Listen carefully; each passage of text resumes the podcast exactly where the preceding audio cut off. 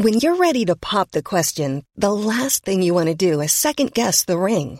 At Bluenile.com, you can design a one of a kind ring with the ease and convenience of shopping online. Choose your diamond and setting. When you find the one, you'll get it delivered right to your door. Go to Bluenile.com and use promo code LISTEN to get $50 off your purchase of $500 or more. That's code LISTEN at Bluenile.com for $50 off your purchase. Bluenile.com code LISTEN. Question of the Week from the Naked Scientists. Hello and welcome to Question of the Week from the Naked Scientists with me, Diana O'Carroll. This week I've been doing a little research for David Attenborough. Well, if you look at uh, trees growing in Europe, often closely related trees growing on exactly the same ground with exactly the same climate, they have different shaped leaves. Why? And people will say, oh, well, it's because the airflow over it is in the particular circumstances, or the way that the water drips off it. That's the reason. But the trees are growing in exactly the same places alongside one another. Why? They have different shaped leaves. I don't know the answer. So, why can leaves vary when so many other things have to remain the same? Okay, so I'm Edmund Tanner. I'm a senior lecturer in plant sciences in Cambridge and I work on tropical forests. I've been working in Panama for the last seven years doing a big experiment on mineral nutrition and a bit on photosynthesis. Okay, so I think the answer to the question about why closely related trees growing exactly the same ground and in the same climate have different shaped leaves is actually that they don't. That because they're closely related, they are very similar. So, for example, all oaks have broadly similar shaped leaves because they share most of their genetic information.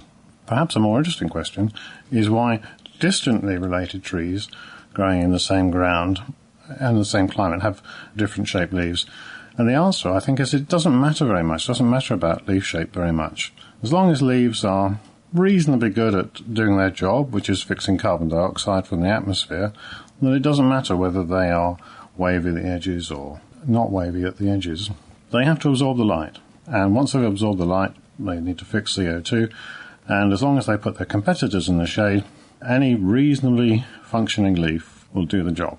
And so it matters where your leaves are in relation to other trees. So if you're an ash tree, you've got to be above a beech tree, or if you're a beech tree, you've got to be above an ash tree. It doesn't much matter what your leaves are like. It turns out that leaves just aren't a feature of a plant that is strongly selected for. As long as it works in photosynthesizing for the plant, anything goes. Best answer on the forum this week came from Dent Student, who said that plant genes can mutate with each generation and that the environment does not always have to play a part in this. Well, from making energy to using it, and next week we'll be finding the answer to this question. Hello, my name is Christiane. I would like to know how much energy is used when you do a Google search. Do you really need to boil a kettle to find the answer to your Google query? If you're feeling lucky, then let us know the answer via email, and that's chris at thenakedscientist.com, or on the web where we have a forum that's full of questions that need answers. That's thenakedscientist.com forward slash forum. Incidentally, we're running a competition for the best answer to question of the week, and you could win a documentary about the first man made satellite into space, and that was Sputnik. We've four of these to give away, so to enter, put your best answer to the Google question on our forum by the end of February, with Sputnik competition at the bottom of your answer. Question of the Week is part of the Naked Scientists podcast and supported by the EPSRC, the Wellcome Trust, and UK Fast. Look us up online at nakedscientists.com.